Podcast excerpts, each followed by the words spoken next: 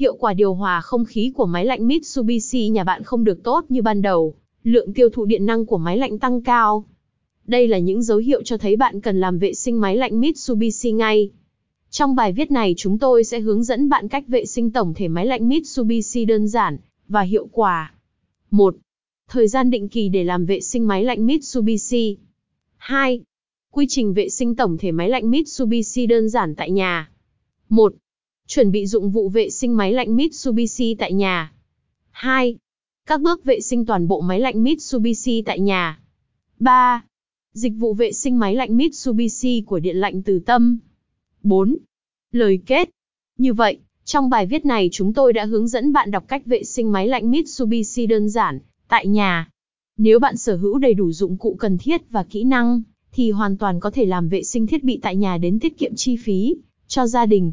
Ngoài ra, bạn có thể tìm đến dịch vụ vệ sinh tổng thể máy lạnh Mitsubishi của Điện lạnh Từ Tâm để tiết kiệm thời gian và vệ sinh hiệu quả hơn.